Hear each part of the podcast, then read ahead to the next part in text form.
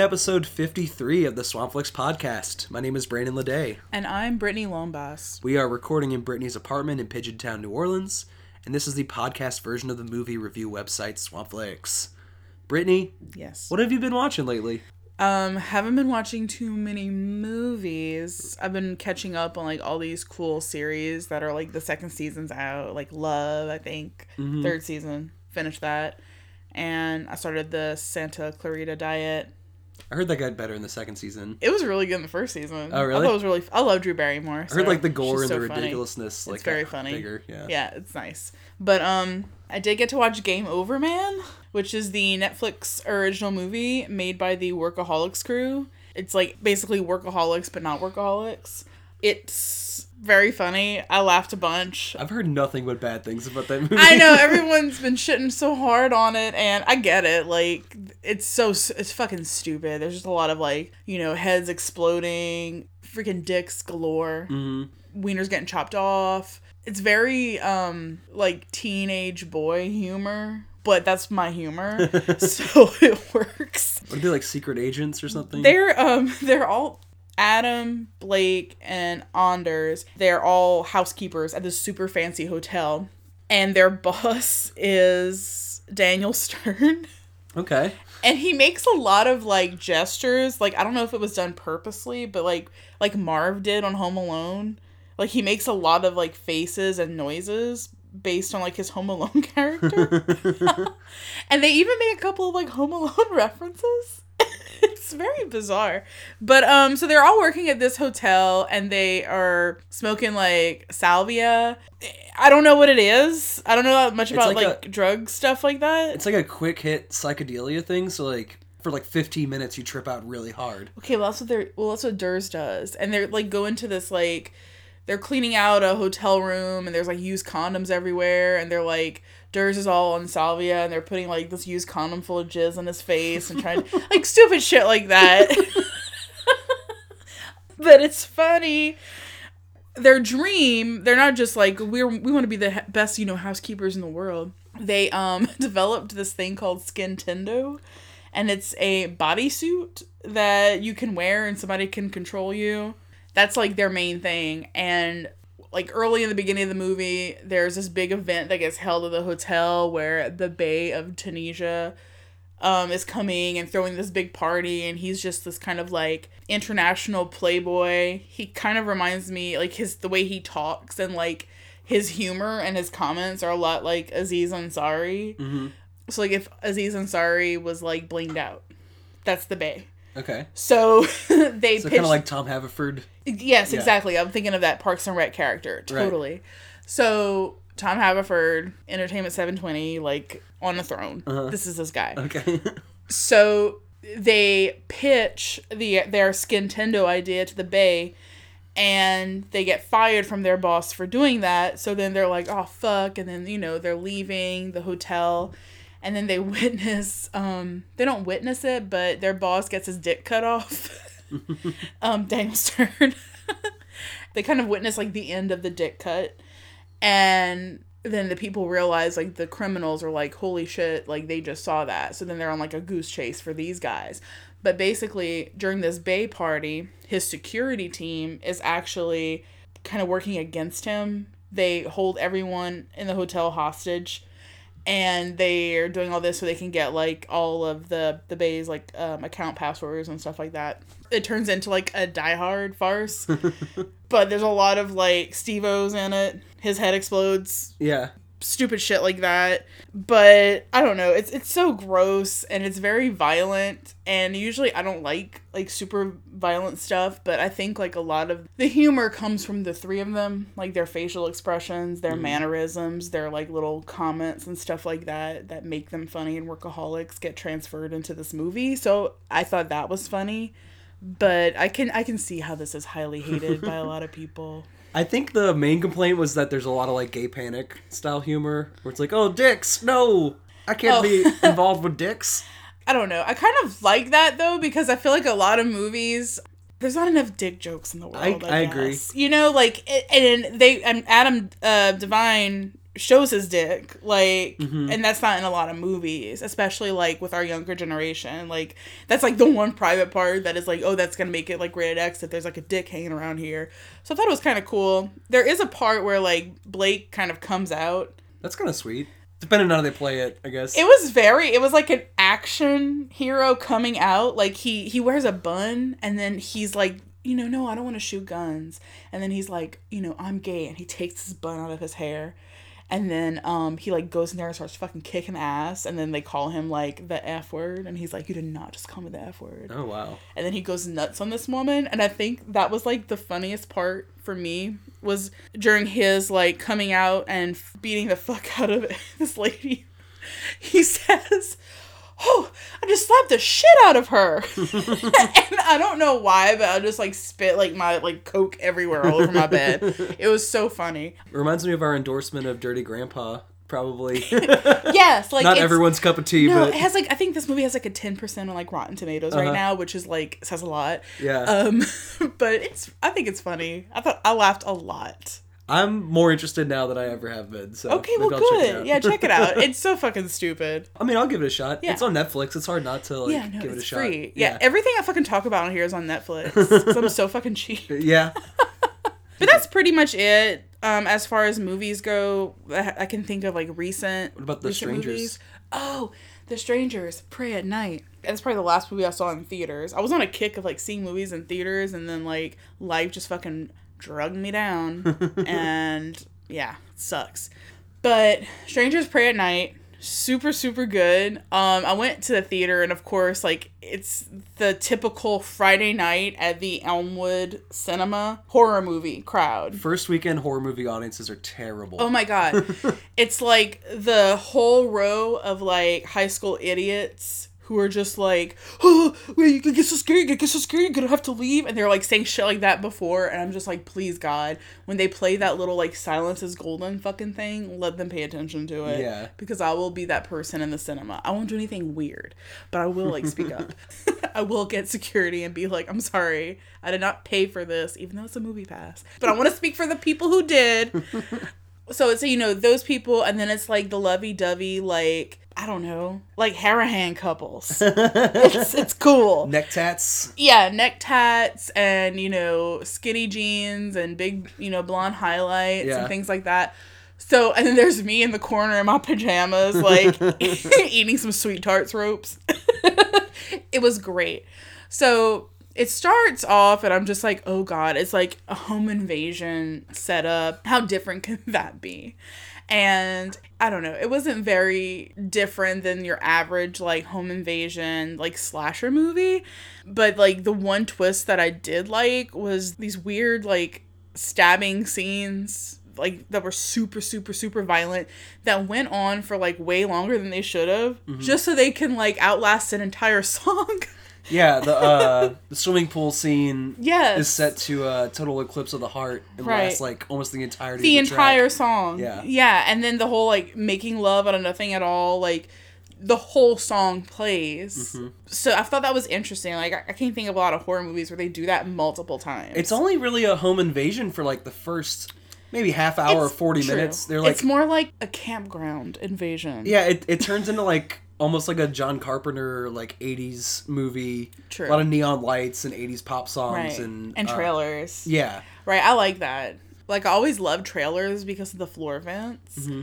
But like the fact that there's like the walls are so thin, like if somebody were to like fucking put a knife to that thing, it would probably like get you while you're sitting on the couch. It's apparently very easy to drive a car through one. Oh my god, I did not know that. But I mean, this truck goes, this old ass truck, like just plows through like multiple mobile homes.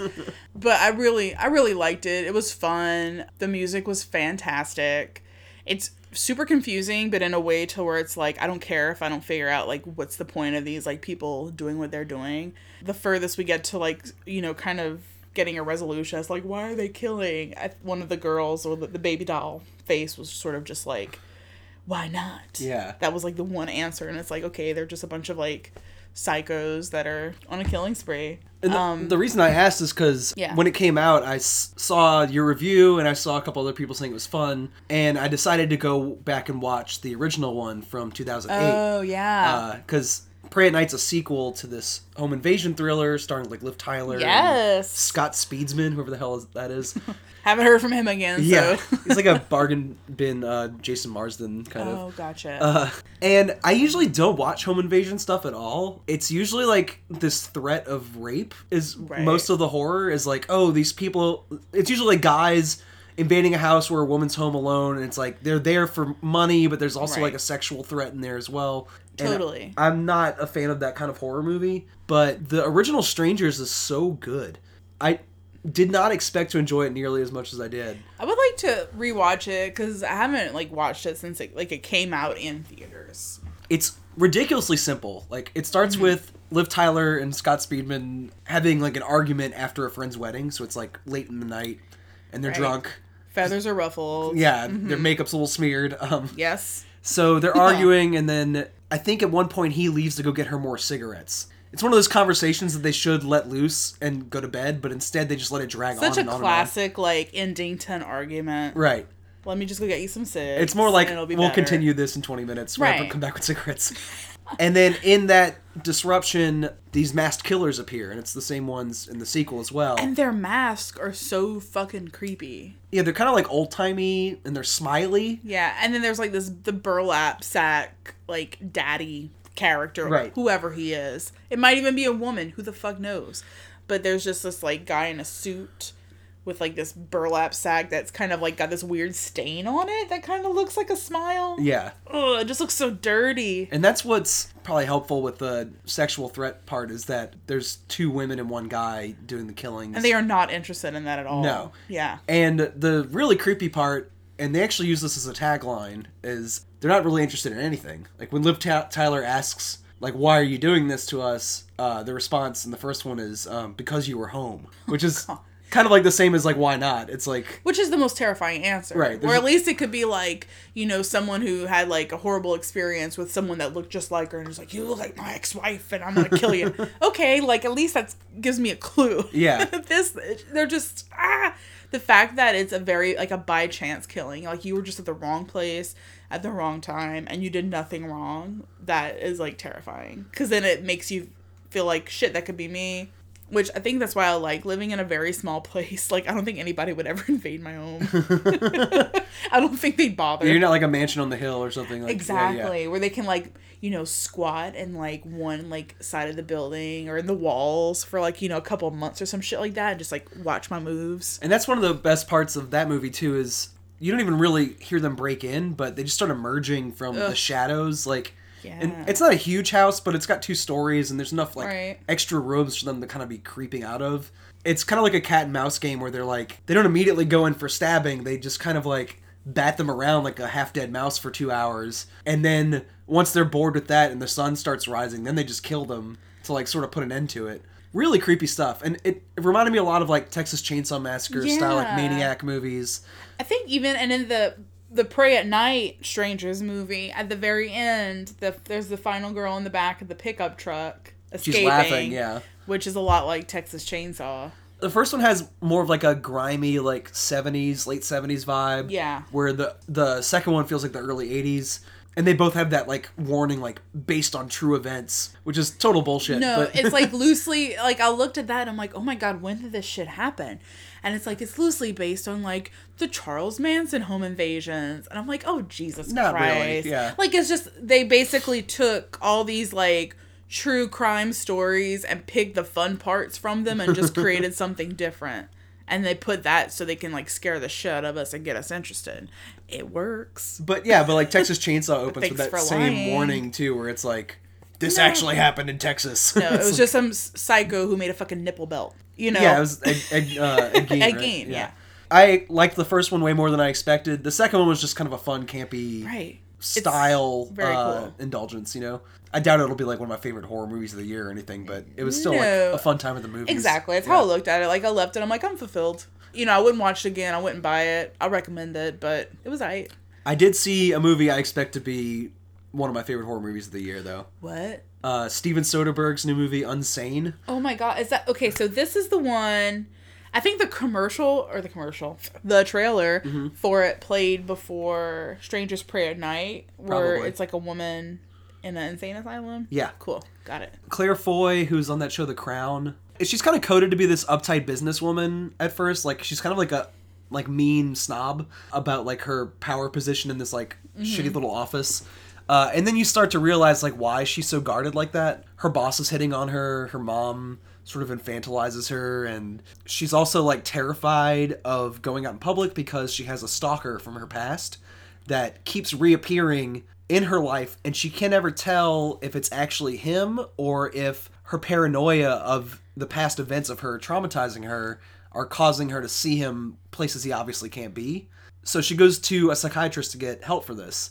And the psychiatrist sort of walks her into saying, like kind of guides her into saying that she needs to be put on suicide watch. It's not oh, it's not something she's taking seriously, but the psychiatrist trying to almost like trick her into admitting that and signing herself into quote unquote voluntary what do you call that? Admittance or whatever. Right. That's terrifying. yeah. She's involuntarily sort of imprisoned in this mental health institution that's obviously really subpar. And there's like two movies that evolve from there uh, within the same thing. One is this sort of bureaucratic nightmare where like every small infraction of her like not playing along with what they want her to do means more time added to her stay. Like she was only supposed to be there for like 48 hours and then it becomes a week and then they just keep adding time because she's apparently a risk even though they're really just like using these minor infractions to make it worse the other movie within this is the guy that supposedly stalked her in the past is a employee at the oh. mental health institution Jesus. and she can't tell whether or not he's there at first. Then she's very convinced that it is him,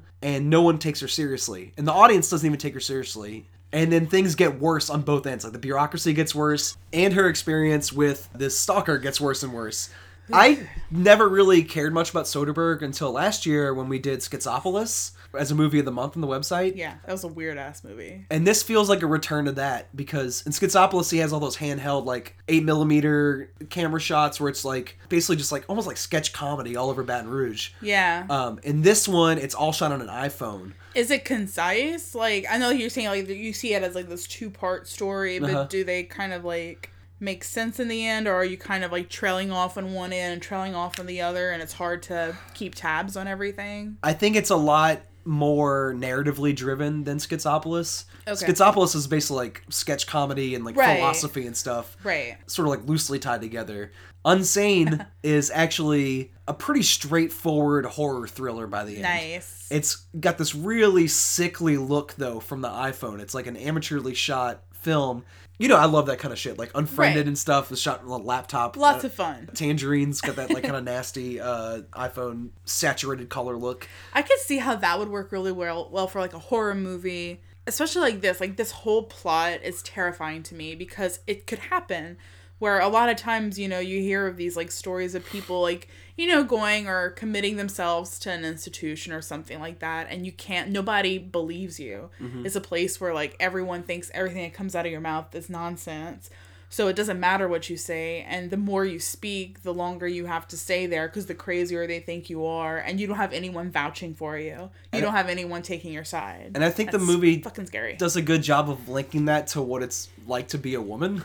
Uh, Oh, yeah? Like she like says all these things to people. Like she has all these like kind of legitimate complaints, and no one takes her seriously, and things just get worse around her. Just like women in prison. Yeah, Yeah. and it's also attacking like confinement. prisons and mental health places for milking people for their money. Like they're basically capitalist structures that need prisoners and need patients to keep going. So like they'll go out of their way to keep people Instead uh, of helping instead you. of helping them. Yeah, Exactly. really great stuff and really Ooh. awesome to see stuff that's filmed that way on like you know affordable technology blown up on the big screen like kind of like watching unfriended in the theater like it was just really weird seeing this like iphone footage like super huge at, Nice. at elmwood and it's also disappearing super quickly so if, you, if you didn't want to see it i'd go see it soon Done. i think the first week it, it made a decent amount of money and then uh, this week it's got the same number of showings as the greatest showman which has been out since december Oh, Shit. I need to go see this like tomorrow. right it's like Okay. disappearing very quickly Oh,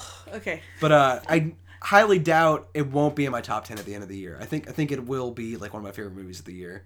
Well, today we're not talking about horror movies, No. and we've kind of been shifting from like We were almost a horror podcast for a while. Right. I think you and I have been shifting towards like 90s nostalgia lately. I know. It's weird. I guess it's just sort of like, you know, you think of all these like movies like, oh, this is a good movie. And then it trails from, or at least the way I think, where I'm like, oh, that reminds me of this movie. And then this one. And they're all like within like the same, you know, Yeah, we're in a five groove. years and they're very similar. Yeah. I like kids' movies a lot. and Yeah. I think it's showing with a lot of stuff.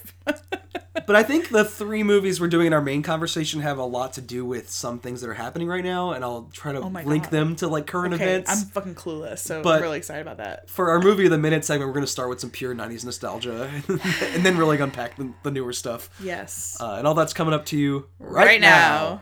What are we gonna do? You're gonna go to bed? But what are you gonna do? I don't know. I'll call the Air Force, I guess. But you can't do that. The Air Force hates Martians. They'll shoot them and drop nuclear bombs on them and stuff. I don't know about nuclear bombs, but they certainly deserve whatever they get. Now, come on. But Dad, they're not really bad. They're just stupid.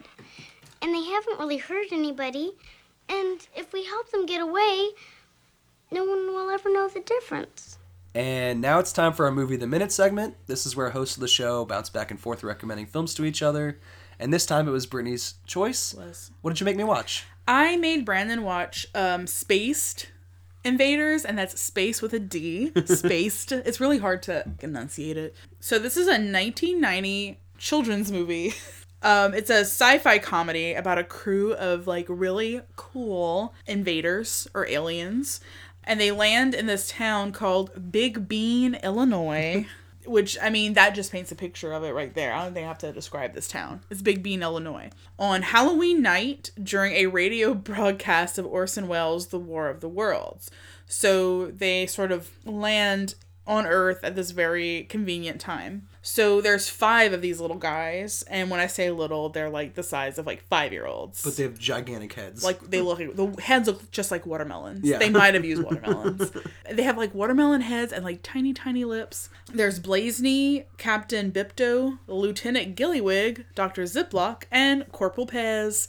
so they have some really cool, funky little spunky names like I said, they're the size of kids, and they so they land on Halloween Day in this small town of Big Bean. So everyone thinks that their kids dress up like aliens, and the only like suspicious people are pretty much the sheriff, his who just moved into this town with his daughter, who is um homegirl from Jurassic Park. oh, is it? Yeah, Ariana Richards is her real name. I think she was was it Lex in Jurassic Park, the blonde girl. That's crazy. She looks so different I know this. she was a baby in this one. So Jurassic Park was not that. That was like 93. I guess like she hit puberty around this time. Maybe this sat on the shelf for a while. I don't know. Who knows? Yeah, I can imagine that happening. So um, basically, her and her father, who's the sheriff, they just like move into the small town of Big Bean. She's like a little sci-fi freak, and she loves aliens, and she's dressed up like an alien for Halloween.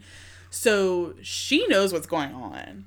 And the other person that knows what's going on is Royal Dano, who is like the town crazy man who's about to like lose his farm to this mean, big, like banker real estate guy that's coming to like buy them all out. There's even a scene where he shares a biscuit with his dog. he like takes a little dog cookie and splits it in half to show how broke he is. He's just as drunk here as he is in Ghoulies 2.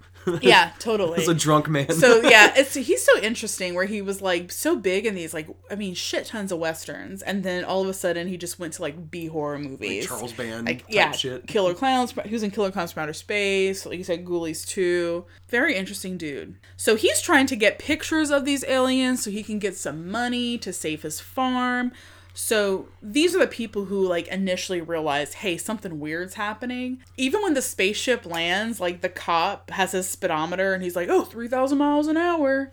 Okay, and then these old people are sitting on the porch and they just like get blown off the porch on their rocking chairs. I don't know, everyone's just kind of like a little too nonchalant about the insanity. the people are almost as stupid as the aliens. Like, Right. It's kind of like a universe of morons. So keep that in mind where I'm going to say what this 100% reminds me of. How like the people are pretty dumb for the most part. Can I guess?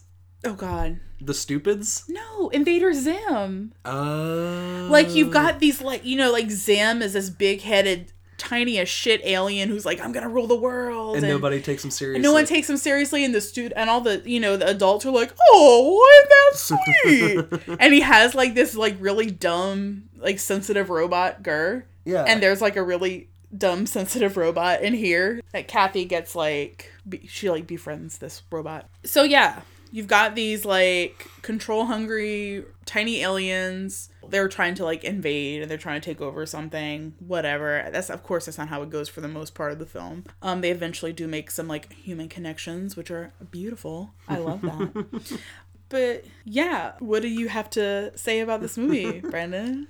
Obviously, I think it's probably best to watch this when you're a little kid. Yeah, that's one of the notes that I made where I'm like, I thought this was like the coolest movie ever, and then I watched it as an adult, and it's not.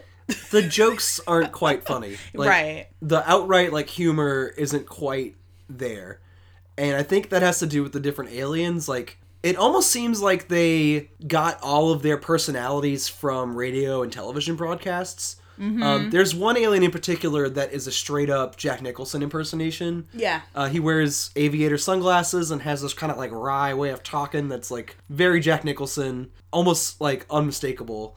And it seems like they try to do that with a few of the other ones. Like one of the aliens sounds like a German scientist, and one sounds like a classic like take me to your leader type alien. Right. Might have been able to pick that up from And there's American stuff. One that does like a there's a couple of like nods to my favorite Martian where there's a part where one of them's kind of like humming the theme song. Um, there's like quotes that they say that's related to that, you know, my favorite Martian TV series back in the day. So yeah, there's a lot of like pop culture references than these like group of aliens. But I don't think they did enough with that. The Jack Nicholson one I thought was the easiest one to understand what he was saying. Because the sunglasses. Uh, no, it's just like the way he was talking. No, like the other ones, like have this kind of low, fast way of talking, where I don't even think I was hearing the jokes a lot of the time. Yeah, this is a subtitle movie for sure. Yeah, Yeah. I was watching it free on YouTube. Oh, Um, no. I should have rented it with subtitles. I guess. No, you shouldn't have paid for it. I think that the central concept is really funny. Like they're flying past Earth and they pick up the broadcast of War of the Worlds and they assume that it's a signal that that's where they should invade. right, like a party they the need to be joining. Right. Like, cool. and it's basically like a reversal of what happened with War of the Worlds in real life in the 30s Mm-hmm. because people didn't take that seriously. No, people took that too seriously and they Right. thought it was an actual invasion from real life aliens. And now when they're hearing it the second time, it's kind of like the boy who cried wolf. Like people on Earth are oh. not taking it seriously Oh. Right. this time. Maybe they weren't stupid. They were just like, oh, we've been here before. Right. Especially the old people. But the aliens are flipping it around. It's like, oh, the aliens were duped, not the humans this time. I think that's kind of a funny like reversal. I just wish that the idea of them picking up personalities from American broadcast was like more pronounced. Yeah. They really did something with that with the Jack Nicholson one, and Could have had like a not. David Letterman or something cool like that. something yeah, recognizable. I see what you're saying. They could have like a Pee Wee Herman alien, Oh, or like oh God! Could just you anything. imagine? Yeah. Run for the hills. Let's talk about Duck, Kathy's little friend that she meets Halloween night. Um, he becomes like a sidekick character. but he like has this his duck. It's like with the duck costume. Well, yeah, everyone in town besides the sheriff is like in costume this whole night. But like this costume is, it looks like he's a pumpkin. Yeah, With like this really disturbing duck mask. Well, it's like a duck body uh, made out of like pillow material. Mm-hmm. But like real big, like a thick fucking duck. right. And this poor kid, like this. w- Imagine like if he thought this was his big break or whatever, and he wears like a duck bill over his face The like- entire time. Yeah, so you like never even really get a good look at him. Until the very end. So So- if you have any reason to push through this movie, it's to see that boy's face.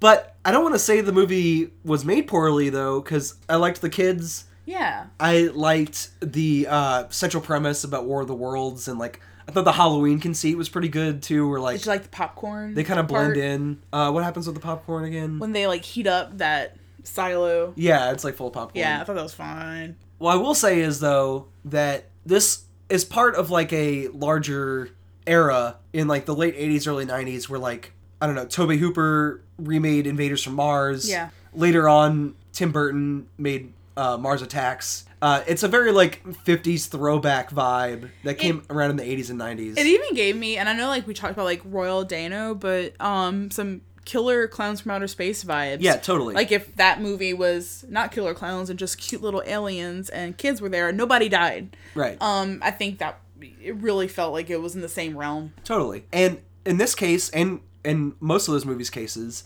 the practical effects look amazingly fucking good. The aliens might not have the most defined personalities, but their look it's like the classic alien gray so it's like a tiny body and a giant head Right. it just looks really good then these like kind of weird lips kind of like the ninja turtles movie where like or um, Mr. A gnome named Norm lips. Right, right. Right, where they're really thin, but they push out Yeah. whenever they talk. like it's like there's like little invisible strings on the tips, and they just get pulled up, Flared, and that's probably what happens. These were, I mean, they're puppets.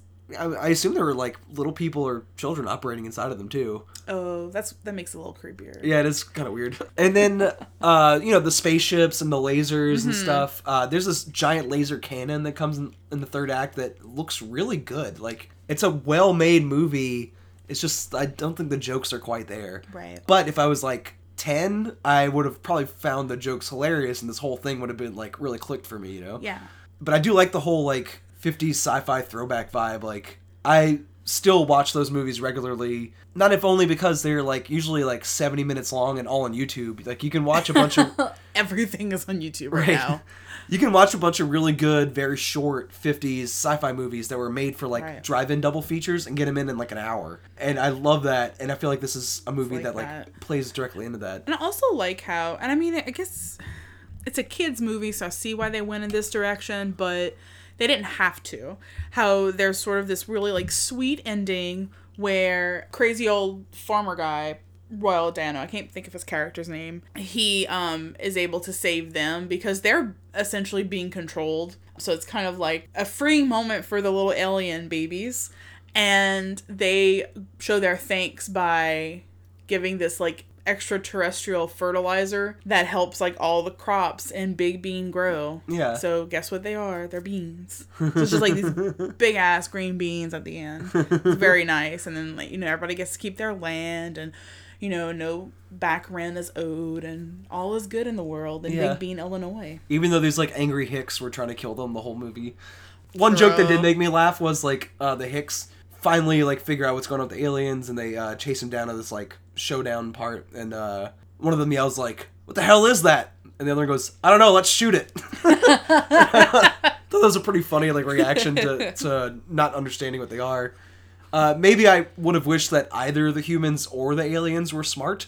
That's like a contrast like Just somebody. I mean, they're- the sheriff character was pretty much kind of the only one holding it together. And his the daughter. best, and his daughter. Because she says to him, like, why do we have to destroy these things? They're not evil, they're just dumb, and they need to go away. Gotta listen to kids. Yeah. Did you watch this a lot as a kid? No, um, I rented it a couple of times, it, and it never played on TV. So the only opportunity for me to see it was like when I wanted to give up getting Wayne's World again or something like that, you know. So it was kind of like, eh, I'll, I'll give this another shot. Yeah. So I, I did see it a couple of times, and I enjoyed it. I could see myself, like, falling in love with it back then. But now, most of what I was, like, really into is just how cool it looked. Right. And if you think about a lot of, like, kids' movies these days, even, like, live action ones, there's just so much fucking cheap CGI imagery. Yeah, It is refreshing to see like all these hand built sets and this like Right. really nice matte painting, backdrops, and yeah, like a lot of like technical care went into it. It's like a work of art, and like some movies just don't seem like a lot of movies don't seem like that anymore. It's a work of visual art with a lot of bad jokes, maybe. Yes, and weird like watermelon head aliens. yeah. I mean, there's even they have like veins that look like you know how watermelon has like light green stripes and then dark green stripes. Yeah. They have that. Maybe there were balloons. Maybe so. I want to see like I don't know. I have a lot of research to do that I should have done for this moment. I'm not sure there is a lot of information out there on it. I know. um, It just seems like this would have been like like you were saying like this was like you know Ninja Turtles was hot. This whole kind of style was so hot and during this time. Like, is there not like a McDonald's toy or something like that out there with these aliens? I suspect this bombed. I suspect so as well. Yeah, Brennan. and then found Yeah. its second life on You're VHS. right. No McDonald's toys for Spaced Invaders.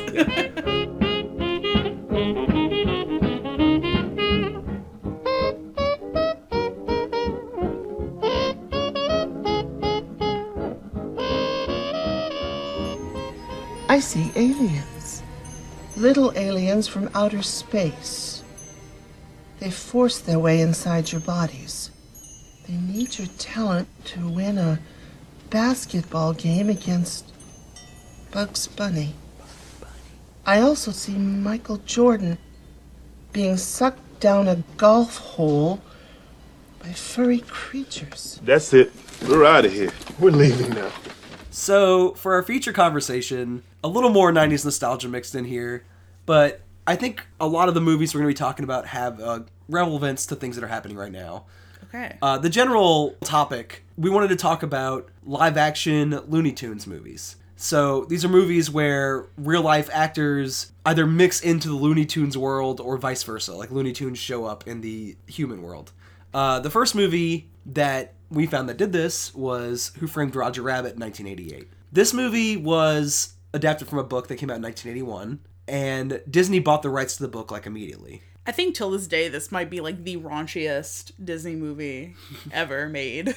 It does not feel like their normal thing, but in, No. the, in the 80s, they had kind of a crisis of personality. Like they weren't sure what they wanted to be, right? Why didn't they keep going in this direction? Because they had all those like weird mid 80s like horror movies and like, or like Watcher in the Woods, Something Wicked This Way Comes. yeah, and see what you're saying. they made a bunch of other like strange decisions where it seemed like they wanted to grow up a little bit, yeah, but you know they definitely made a hard course corrective later on after they had a few animated hits. right. they weren't sure what to do with the property though because when they bought it they had this concept of like okay we're gonna do this live action noir with these like cartoon characters mixed in this world but they didn't want it to come across as sort of cheap because it's not like mixing live action and animation is anything new really you can think of any disney movies from like way back that did this Right. one of the first movies ever made was called Gertie the Dinosaur. It's got this like drawing of this brontosaurus mixing in with like live action ca- people. It's it's not that new of a concept, but I think they really wanted to make it convincing that these like two worlds were mixing and like in this like special effects kind of way. So they tapped uh, Steven Spielberg for the project because he was the special effects guy at that point, and we had just done a top five Steven Spielberg episode Right. last episode. Here he is again. Yeah, and it kind of makes sense. Like if you're looking at like E.T. and all these other movies where he, he makes these like special effects creations seem real with people, right? Right. Uh, he stayed as a producer on the film, and what he really did to make this movie special, I think, is he pulled his clout to have Disney characters and Looney Tunes characters owned by Warner Brothers, which is a completely different movie studio, mix in the same film Right. like you see Bugs Bunny and Mickey Mouse mix in one movie, and you see Daffy Duck and Donald Duck have like a piano duel in Who Framed Roger Rabbit. Right now, he has a movie in the theaters called Ready Player One that is basically just a much larger version of this idea, where like. Uh, I think that one's also for Warner Brothers, and a lot of Warner Brothers characters are in there. But he has all these other properties mixed in. Some some characters from his old movies, like every nerd property. I, I haven't seen Ready Player One yet, but like that, that's the basic concept. It's like a virtual reality Right. where all these different intellectual properties can like Oh, very coexist. cool. Who Framed Roger Rabbit is mostly just Disney and Looney Tunes with some Max Fleischer cartoons mixed in and a couple other like cartoon properties Mm-hmm. like classics. I grew up watching this and I loved it. How did you grow up I with it? grew up watching it. Was very much in love with it. Um, I st- still have like all my Who Framed Roger Rabbit bookmarks that I got at the book fair because it was you know getting me excited to read. But I loved how it was like very like you know 1942. That's like whole film noir with like adult cartoons. Like I remember feeling like such like a big girl watching this shit where I'm like, oh, like, you know, this is I don't know. I just felt like an adult watching a cartoon and it was just this really strange feeling because I mean this came out well, came out before I was born, but still I think it was still it was still so huge by the time I was like, you know, 6 and 7 and 8. I mean, there's like jokes about prostates in here, and like Yep. there's a uh, sexist baby that has like a 50 year old's personality Baby in a baby's Herman. body. And he slaps his human wife on the butt. Yeah, not very funny, but Very disturbing. but it's very adult. Yeah. Um, it's basically like a pretty straightforward, like hard drinking noir picture, Right. uh, where Bob Hoskins is this alcoholic detective in the 40s, and he is hired like as a private eye to take pictures of this cartoon bunny's cartoon fiance making out with Jessica Rabbit. making out with the uh, head of Acme Industries, which Acme is a uh, Looney Tunes invention. It's not even a real thing. Yeah. But they it's just like they're playing patty cake. Poor Jessica Rabbit. Like the whole time, like she's just like this goddess. Like she's like super hot, and then there's like Roger Rabbit, who's this fucking dorky bunny. So the whole time you're like, this relationship doesn't make sense. This this woman is totally in on this. Like you know, the whole time you kind of blame her, blame her, blame her until the end. Yeah, you, you figure out that there's more going on. I mean, basically, she gets caught cheating playing patty cake with this guy. Right with this like really old man. Uh, and she's voiced by Kathleen Turner, which I didn't know until this recent watch. I was like, oh shit, I Mm-hmm. Yeah. love her so much. And then the older man who is the head of Acme is found dead the next day, and everyone blames Roger for a it. safe falls on his head. Yeah. like a very like interesting cartoon death. I love how Bob Hoskins' character. I mean, this guy's just like fucking super drunk the whole time, and like his big line is like, "I don't work for tunes." Yeah. like because a tune killed his brother. So he's very like against tunes, against tunes, you know, judging all the tunes from this It's like one evil experience. Almost like a racism uh, allegory, I guess. Yeah, that's how I really felt. Like the whole thing where it's like people, you know, I mean, I grew up in a small town. It's like the one like bad encounter somebody has with someone that's Hispanic. It's like, oh, Mexicans suck. Right. You know, because one of them cut me in line at Walmart 20 One years of the ago. one of the three I've met my whole life. Did me wrong. exactly. So this kind of remind he has that attitude Mm-hmm. where he's just like, you know, he hates tunes and just because there was this one bad situation. So the story is pretty basic, but it's overloaded with cartoon gags. Roger Rabbit is pretty much a Bugs Bunny stand-in. You know, he kisses Right. Bob Hoskins on the mouth and like, A lot of like mouth kissing yeah. with these cartoons and real people. He's got a whole ain't I a stinker kind of vibe. just the whole like screaming the whole time. It's either he's knocking his head into something or his ass is on fire and he's crying. Yeah. Like this he's just never like he reminds me of like a kid with like insane ADD. Like he needs so much Ritalin. I guess Bugs Bunny was a little more subdued than that. Uh, he's kind of got, like a sarcastic sense of humor. Totally. Yeah. He's just kind of like sassy and the world falls at his feet where like Roger Rabbit is just like, "Wait, let me like hit my head until the stars come up and will you love me then?" yeah, he like really needs your laugh. Yeah, exactly. But the really amazing thing that the movie pulls off is like the actual mixture of uh, Roger and Bob Hoskins, like their two worlds, are pretty convincingly crossed over in a way I don't even think many movies have been able to do since. Uh, some of it is just the shading of the 2D drawings is really like Yeah. meticulous, and they obviously spent a lot of time and a lot of money on this. Also, the director, who I don't even usually like, uh, Robert Zemeckis, his usual his thing is very special effects driven. Like his movies are very into the idea of like, okay, what can I pull off with green screen technology? What can I do with CGI? What can I do with this? For this movie, he built a rubber stand-in for every cartoon character oh, that awesome. that Hoskins was interacting with so that they could see where the shadow would fall on the floor or where how the lighting would be on the character's face and they based the drawings off of like how they would physically be represented and Bob Hoskins because he had like a rubber doll to like strangle while he was yelling at it would have something to look at too so it had kind of like a realistic Helped him. yeah I am really impressed with just like the technical aspects of this movie It's amazing. I do want to also mention, like, I think I, I one of my favorite villains is um Judge Doom, Christopher Christopher, Lloyd. Um, amazing. He's just like so fucking scary. He has like this big like, you know, black hat and cape, and his eyes. Like, there's just one part where you find out who he really is. I'm pretty sure everybody in the world has seen this movie at least once, but when his eyeballs pop out and he reveals himself as the tune that's been fucking killing everybody, very terrifying. Yeah. Especially like his wicked witch melting moment where he gets melted in the dip is oh it's just it's so good. He's like, a all that's great. Nazi judge kind of and- yeah. He has the voice for it. Like he has that very scary like raspy like don't fuck with me i'm crazy voice. That was pretty amazing villain wise i did want to mention that i didn't know this but apparently this the copy of this movie is at the library of congress oh wow. which is how like amazing it is Yeah. that it's it's that like acclaimed they archive movies that are culturally significant. I think. Right, Uh, right. and I'd say this one easily. definitely Yeah. definitely As far as like Looney Tunes content goes, though, uh, not really that much. There's like two seconds when there's like a mid fall and Mickey Mouse is on one side and Bugs Bunny's on the other, and that's pretty much that was Disney's. Uh, I'm sorry, that was Warner Brothers' say was that they didn't want to have their characters mix with Disney characters and be lesser than. Gotcha. They wanted to be seen as equals. The oh, scene, Oh, is that why they were always like side by side, like piano duel, yeah, floating? yeah. So the two ducks have a piano duel, and actually Daffy Duck gets a couple jokes in on Donald Duck, where he's like, "Can everybody understand what this duck is saying?" Like he has a really bad speech impediment. Totally, like, just like shitting all over him. Yeah. And then uh, the scene where Mickey Mouse and Bugs Bunny are falling, Bugs gets in his two one-liners. He says, "Ain't I a stinker?" and he says, "What's up, Doc?" And the whole time Mickey Mouse is just like, "Oh no!" Yeah. Like, just give me a hug. and then at the end, um, the sign-off is a dual Disney Looney Tunes thing where like Porky Pig says, "That's all, folks," and then Tinkerbell comes in and uh, hits the magic wand, so they both get their closers in. Pretty fun. I love that. Yeah.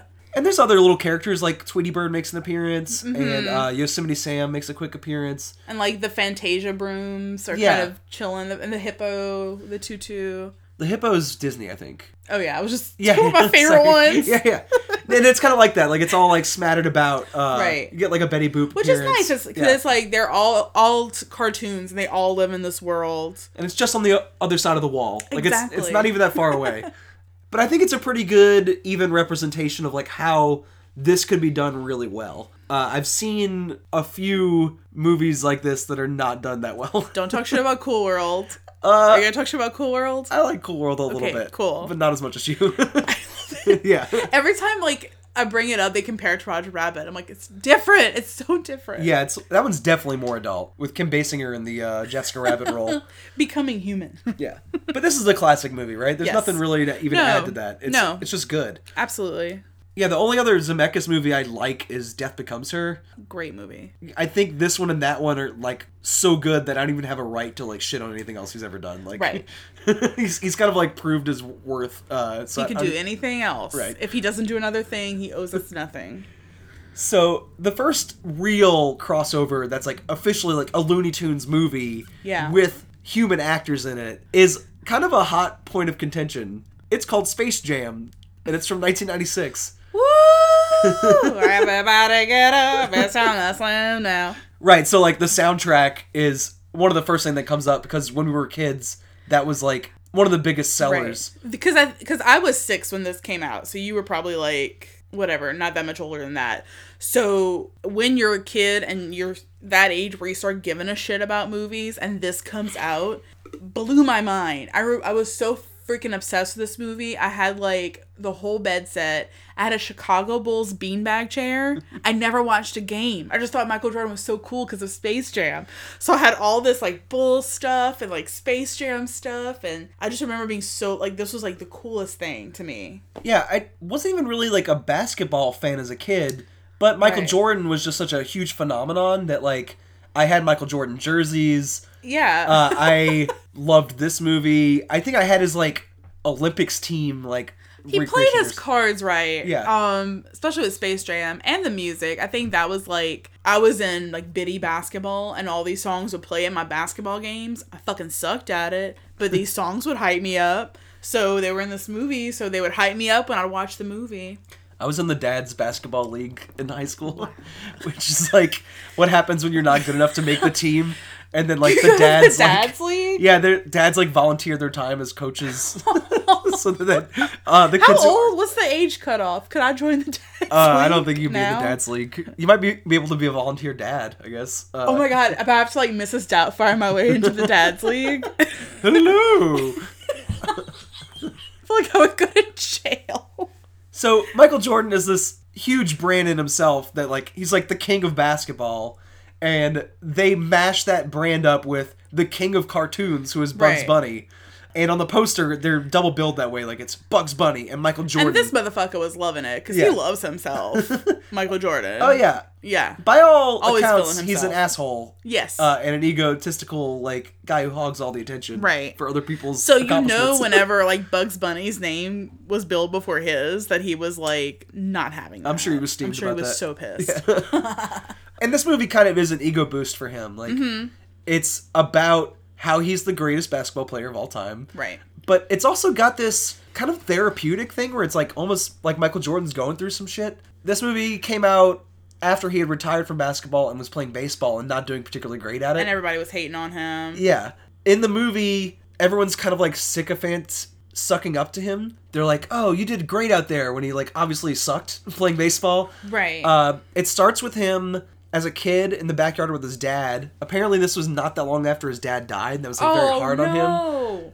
And then like just other indignities in his life. Like his home life is pretty good, but he has a dog that he fucking hates, and like. Uh, Which broke my heart. Yeah. And this little thing's just like, look, I'm helping you. I'm protecting the home. And they're just like, oh, we hate you. You ruin everything, Charles. What's his name? Charles? yeah, Charles. and then angel. one of the biggest fears that he has in the movie is basically being like a slave to his celebrity and having to like Which is sign really autographs. spooky to watch. Yeah. There's a part where they have him like in chains, like slave shackles, and it's like, whew.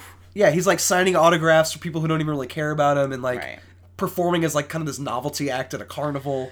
It's really like he's going through like some kind of weird therapy through this like Looney Tunes movie. I didn't realize any of this until like we rewatched it a few nights ago. Cause I always looked at this as like making Looney Tunes relevant in a new age because those are just like oh the old cart- cartoons that play Saturday morning whatever whatever and this kind of made them hip again. So it almost like brought on this like Looney Tune craze. Um, I mean, Tiny Toon Adventures did kind of help with that, but those were like different characters. But now, like people started giving a shit about Bugs Bunny again, and I think that's 100% Daffy Duck. accurate. Um, and they at least I did. kind of hyped it up as like a new design for the characters because Right. They gave him this kind of like rounder look. It might be computer aided. I'm not really sure. They look like very gooey. Not gooey, but like kind of I don't know. I was thinking like globular. Like they got kind of like a 3D kind of wraparound. Like there's depth to them. Right. It's not like a flat thing, uh, which I think helps with mixing them in with the real world. definitely with like there's a lot of ass action in this movie, and like I think that definitely reigns true with like all the butt stuff that happens. And the butt stuff is pretty much restricted to these aliens. Yes. And th- this is kind of like one of the best dumb plots I think of all time. Uh, basically, Danny DeVito is this evil alien uh, who lives in this like CGI amusement park in space called Moron Mountain. Yeah. Uh, it's like an amusement park in hell Right. in space.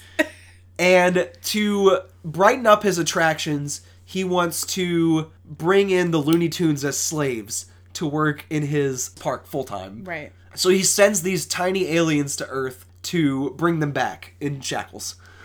uh, seeing that the aliens are tiny, the Looney Tunes decide, I know, we'll challenge them for our freedom at a game of basketball. Because we're tall and they're not. The aliens one up them by stealing the talent of the top players in the NBA and becoming these giant creatures that they now call themselves the Monstars. From Nerdlucks to Monstars. and so that leaves a crisis back at home where there's no good NBA players left. Everyone's like in a state of like they can't catch a ball. right. They can't dribble, they can't walk. What is basketball? yeah. and then because of that Michael Jordan is the only player left and the Looney Tunes recruit him for their team. And then they square off in this like 20 to 30 minute basketball game at the end of the movie that is pretty much just a straight montage of like gags and jock jams. I would say 80% of the soundtrack happens within like this 15 minute basketball game. Like it's like a piece of a jock jam, like it goes from like wah, wah, wah, like pump up the jam starts playing Right. and before like the chorus starts it flips to something else. Gonna make you sweat. and it keeps going Yeah. and it keeps going. But what I thought like I don't know, um during the rewatch a lot of questions came to my mind and one was like they're playing by the rules for like the first half and they're getting their ass kicked and they drink like Michael's juice, his secret juice, which is just like water, but they think it's like I don't know, his sweat or some shit. It's kind of like a you had it's like a placebo effect. you had it inside you all along. Yeah, that was just water. Um, and then they start doing like stuff that's like not part of basketball. They start doing like Looney Tune shit where they start like you know an anvil's coming out of nowhere and they're not even dribbling, and it's just like no rules as long as you can get Mm-hmm. They the ball fired guns. There's like a quick Yeah. uh, Pulp Fiction gag where like I think Oh. Elmer Fudd and Yosemite Sam like pull out Yeah, pistols and just start one. shooting them. What I did want to mention too, another like mind-boggling thing about Space Jam is the Monstars are like little cartoon dudes that live in space, but like the Looney Tunes live in like the mantle of Earth. They live in the core, yeah, or the core somewhere, yeah. something like that um and i'm just like that i don't understand that I kind of love it because like you thought about that chart in like science class where like the crust and the mantle and the core, and you're like, that's where Looney Tunes live. Yeah, and they call it's that not fucking hot lava. they call that Toon World, and then the Looney Tunes call our world 3D World, which I think It's is kind of very funny. weird, and yeah, and like to get to it, like it's a bunch of like dirt, and then there's this huge like Warner Brothers black hole that you have to like push yourself through. and Um, you get vortex into this like Toon World. I think that's kind of cool. It's it's I understand in Who Framed Roger Rabbit like the idea that they work at uh Maroon Tunes or Yeah. something, uh, which is kind of like a Looney Studios, it's yeah. It's kind of a Looney Tunes joke there. Uh, and I get that the Toon World is kind of like part of the movie studio a lot. And it's like, oh yeah, of course the tunes like are where they make the cartoon pictures. Right. In this version, the Looney Tunes broadcasts are basically coming from the center of the earth. So like whenever the Wile E. Coyote gets recruited for the team, he just sort of like disappears from the TV screen and the kids are just watching nothing.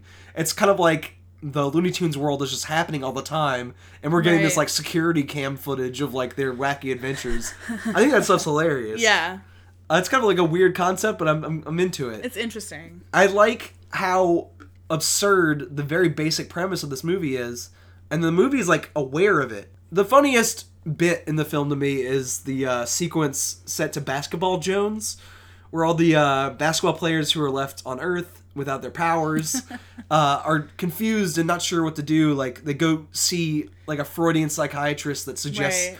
that they feel inadequate in other ways, or like they take these like tests. They're uh, like in the hospital, and yeah. And then they go to a psychic who basically describes the whole plot of the film. She's like, "Oh, I see Bugs Bunny fighting space aliens in a basketball game with Michael Jordan." Like, "I can't believe you would insult our intelligence with such a ridiculous story." always listen to the Gypsy Woman. like, ugh, It's just funny to me that the movie Yeah. is aware of how absurd its premise is. right. and like the stretch it had to make to combine these two brands, the Michael Jordan brand and the Looney Tunes brand, and space. and space. And I think it works like ridiculously it's well. funny, yeah. It's like it's a movie that laughs at itself in a in a good way, not like a ridiculous way. There's like self-aware jokes where like Bugs and Daffy like mention that they never get uh, any royalties from all the merchandise with their names on it. Right. Bill Murray is in the film, and when he shows up in space, someone's like, "How did you get here?" And he's like, "Well, my friend's a producer. He dropped me off." And the producer is Ivan Reitman, who directed Ghostbusters, so right. it's like a They're legit joke. totally friends. Yeah. Yeah. And beyond those like self-aware jokes, there's also just like regular Looney Tunes gags, especially in that final sequence. It's just like non-stop, basically vaudeville humor. And I think the movie pulls off the balance really well. Right. But at the same time, it has this reputation that people only like it because of nostalgia from the 90s. I, yeah, and I don't think. I mean, that's not the only reason. I like. I really thought it was. It's a. It's a good watch. Like it's not. I don't sit there. and I'm like, oh my childhood. Yeah. Like no, it's a good movie. It's enjoyable. It's insanely quickly paced. I could not believe we were already at the final basketball game when we got there. It feels like it's literally one basketball game. It's like half the movie. yeah. like. yeah. Which is it's really nice and like they they do a lot. They even introduce like a totally new um Looney Tune character, Lola Bunny. Like this movie like was also like made for her entrance where I don't know how successful that was, but it's like we ne- there was not a lot of female um Looney Tune characters except for like maybe Granny. And Yeah. I think Tweety Bird's a girl. Yeah, I buy that. And then Tiny Toon Adventures, I remember like um Babs was like Mm-hmm. a big a big deal. So then they have, you know, Little Bunny and she kind of comes in and she's kind of like badass and there's like weird stuff like that happens. I do not like Lola Bunny. That is my one sore spot with this movie is that character. I liked her because she was a basketball chick and like now it's just like she's a sexy bunny and we all know like that weird furry subculture where they totally sexualize this Uh, they don't have to sexualize her.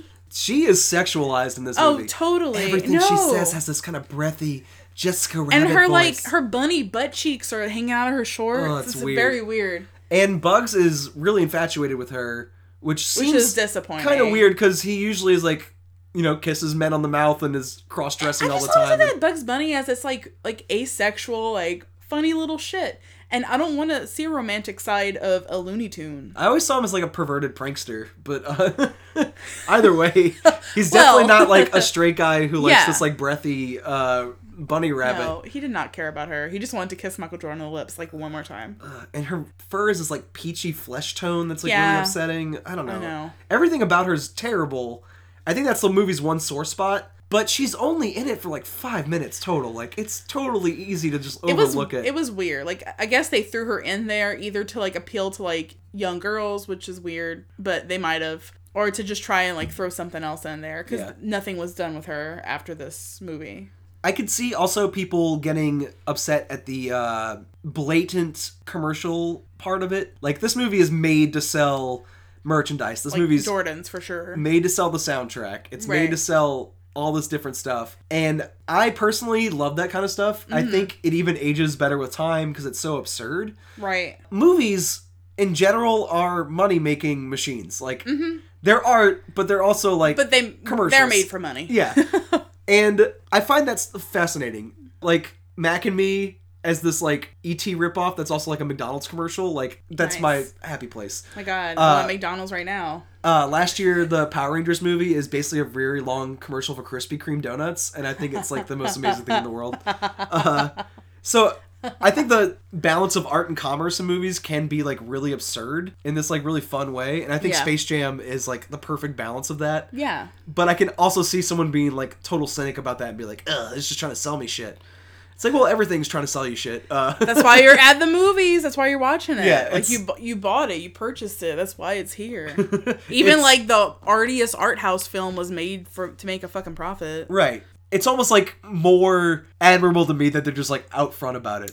They're like, Right. listen to all these cool songs in the soundtrack. Isn't Michael Jordan the fucking coolest? Like, Yeah. yeah. So obviously, not everybody's on board with that, and one of the main people who was pissed off about it was Chuck Jones, who's like a pretty big deal Oh no. in the Looney Tunes world. He is the Looney Tunes man. yeah.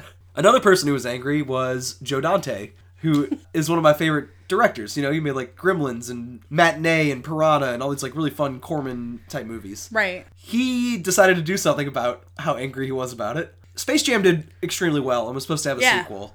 Uh, it didn't have a sequel because Michael Jordan refused to do it. He just like said no flat out. So the Damn you, Michael Jordan. script went through some changes over the years and eventually got picked up by Joe Dante for a project.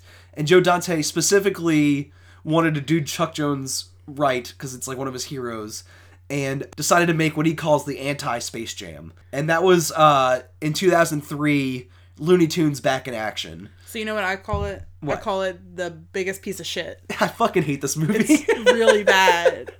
And I, I didn't know that background story about this Joe Dante bullshit. But hating on Space Jam, you already lost like two points in my book, and then making like a movie that put me through hell for an hour and a fucking half. I hate you even more, Joe Dante. he's one of my favorite directors, but he's made some stinkers. Not like this man And this right is now. one of them, yeah. yeah. Yeah, you're in the doghouse this week. Um, so this stars Brendan Fraser and Jenna Elfman. And much like the last 30 minutes of Space Jam, this one is basically just a nonstop onslaught of gags. That makes no fucking sense. Like, Yeah, the plot is really extraneous. it's so stupid. And the gags aren't funny to me. No. Like, I thought a lot of the jokes in Space Jam, like, even isolated from all the Michael Jordan commercialization, whatever you want to complain about it, like, a lot of the jokes isolated are really solid. And this is like what, like seven, eight years after Space Jam. Yeah. Like you knew better at this point. Well, he wanted to return the move, the franchise part of it back to the spirit of like the Chuck Jones era. Right. So in order to embrace that Chuck Jones spirit, you get Brendan Fraser and Jenna Elfman. Yeah, What an idiot. it's very weird. it's I don't And I think sense. he's kind of like acknowledging that the movie is like a corporate piece of art. Like, Right. it opens on the Warner Brothers lot in a boardroom where they're like making decisions about movies based on like algorithms and like demographics. And aren't like the Warner Brothers there? Yeah, The yeah, brothers. Right. Uh, and working on the lot as a security guard, Brendan Fraser is this like wannabe stuntman, and he has stunted before for Brendan Fraser. He says he was in The Mummy even lo- more than Brendan Fraser was. I did laugh at that part. Pretty funny. Yeah. Uh, he gets fired because Daffy Duck fucks up and knocks over the Warner Brothers tower. And then the two of them go on this cross country road trip to get some kind of supernatural diamond called the Blue Monkey. It's For his his dad. it doesn't matter. Like it's just nonsense. I did like how his dad was like this James Bond figure played by James Bond. yeah. And he like goes home after he like loses his job and he's like, Oh no, I lost my job and Daffy Duck's like behind him. And then like there's this huge like super secret spy screen comes on. He's like, I need to get the blue monkey diamond. the whole point of this diamond is that Acme Studios, who's like the evil henchman in here, is like Steve, Steve Martin. Martin. They want to turn people into monkeys to make them do free labor and then turn them back into humans so they buy the shit they made. That's pretty funny. I mean, but it's so weird. Yeah. Like it's unnecessary. And the one thing like I did think was neat about this movie was how it was a lot like not a lot like similar, slightly similar to Roger Rabbit because the tunes are like in society. Like they're oh those that's just a tune. Like they live in this tune world. We live here. It's not like in Space Jam they just come out of nowhere. It's like oh fuck Bug, Bugs Bunny's real, you know, and it blows everyone's mind. Like they're like oh, yeah Bugs Bunny, you know he's an actor, you know he's probably doing a movie right now over in this like studio. But honestly, the only thing I thought was mildly interesting, even though it made no sense and it was very unnecessary, like most of this movie, was the Louvre chase. Yeah, they go It was through kind of cool when they go into different paintings in the Yeah. Louvre. And then there's also a visit to Area 52 where there's like space aliens. Right. Uh, what what the fuck ever. I don't. I just don't find any of the jokes funny, And which is it's really so hard. sad that Yeah. people like this more than Space Jam. Yeah, a lot of people saw this as like justice to the Looney Tunes brand. Even Steve Martin, I think, is like anti-comedy in this movie. He like kills, he sucks humor out of the room. It kind of reminded me of Eddie Murphy in The Haunted Mansion. Like every time he said something, I was just like, "Fucking die." Every word that came out of his mouth was like extra loud, and he had to like jerk his head back and like crinkle his arms and it's exhausting to watch. right. So this movie does have an interesting current context though, because Brendan Fraser, you know, he's been out of the public eye for a while, uh-huh. and he resurfaced recently in a TV show, and part of his press tour for that was he did this interview with GQ magazine. I don't know if you happened to read that, Yeah, I do. or did you read that interview? No, I, I read GQ. yeah. I thought you meant like the no. I haven't read the interview, but you told me about it. So in this interview, he talks about like why he's been out of the limelight for a while. Partly because doing his own stunts in movies has like taken a toll on his body, the same way like professional wrestlers and like uh, stuntmen get like you know injured. Yeah. Even though it's like fake, it like takes a lot out of you. no, totally. So stunt work has like made him like kind of beaten down. He probably has like rheumatoid arthritis. Uh, he's also been like mocked publicly for like how his looks changed because when he started out in like George of the Jungle and stuff, he was like King Hottie. right. He was like tan and ripped. I like I would kind of and like now they have like all the pop paparazzi are like taking pictures of him and it's like look how fat Brendan Fraser got. And he just looks so sad in these pictures, and it's like, God, just let this fucking dude be. He gave us some really cool movies. Like, Yeah, um, get off his jock. he also was groped uh, publicly at this like event, and that like really fucked him up. Shut up. Yeah, so he's had like a really hard What's ten wrong years, with the world? and this was one of the last like big movies he made I before feel he really bad talking shit about it, this movie because Well, in the interview, he mentions this movie specifically because it's like one of his last big ones, and he Yeah. says like the reason he signed on, he thinks subconsciously, is because of the big scene at the end where the fake Brendan Fraser stuntman gets to confront the real Brendan Fraser Oh. and punches him in the face. And he says, like, I kind of hated what my life had become, and I started to fucking despise myself. Oh my God. And I really Stop it. wanted to punch myself in that moment. Oh my god. My And- heart is torn into pieces inside my body. that and whole piece throw it up. is so hard to read. Like, it's so sad. Uh, but I mean, That doesn't make this a good movie, but No, it adds some interesting context. it's more of like a pity movie. Yeah. know? But like, uh, but he's done like George of the Jungle is fucking awesome. Encino Man is great. All Yeah. the Mummy movies are great. Like he's done some really really good stuff. So like, whatever. Everyone gets their piece of shit movie to do, and this was just his.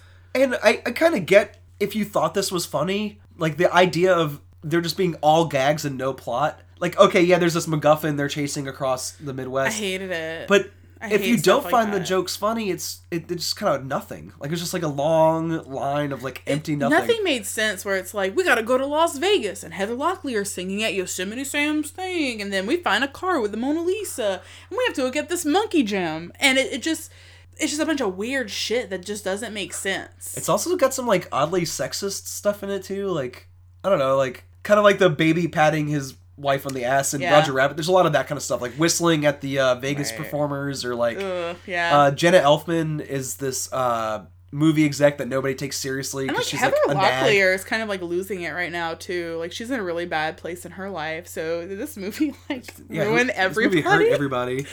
Um, What's Jenna Elfman doing? I have no idea what she's up to. Fucking nothing because I haven't heard from her. Right.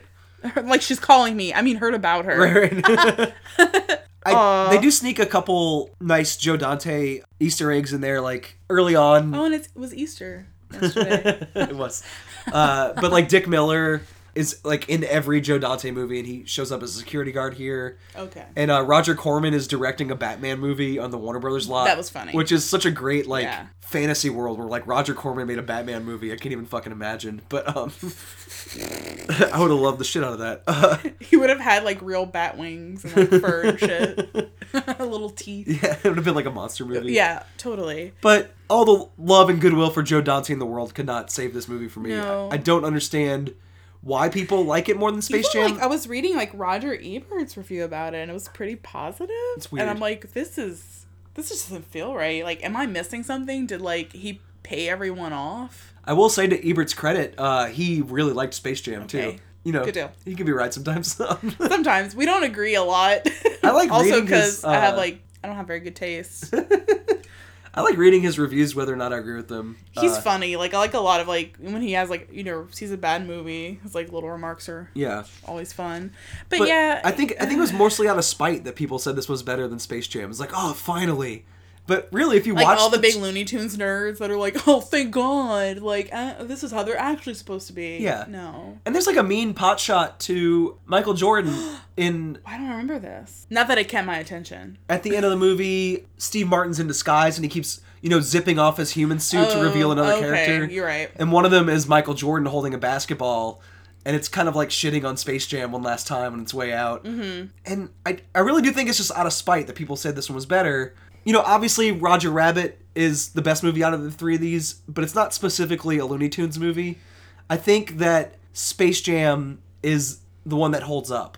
A hundred percent. And there's not even like cool music in Back in Action. At least Space Jam had that cool like Seal song, that Seal version of Fly Like an Eagle, that was specifically made for the movie. Like it didn't even have like a there. There was nothing like that. So it kind of feels rushed. I think that's it. Like I'm sure it took a lot of time. Like they probably it seems like they spent like more time trying to make Bugs Bunny look cool than like an actual like legitimate plot. And they never go to Toon World in that one. True. It's Uh, like they just kind of hang out with us. one of the amazing things about Who Framed Roger Rabbit is seeing these cartoons mix in with the real world. Like the uh, rats that are chasing down uh, Bob Hoskins in that movie are holding real guns, and it's like amazing that they pulled that off. But mostly in these movies, when the cartoons come to our world, it looks like shit.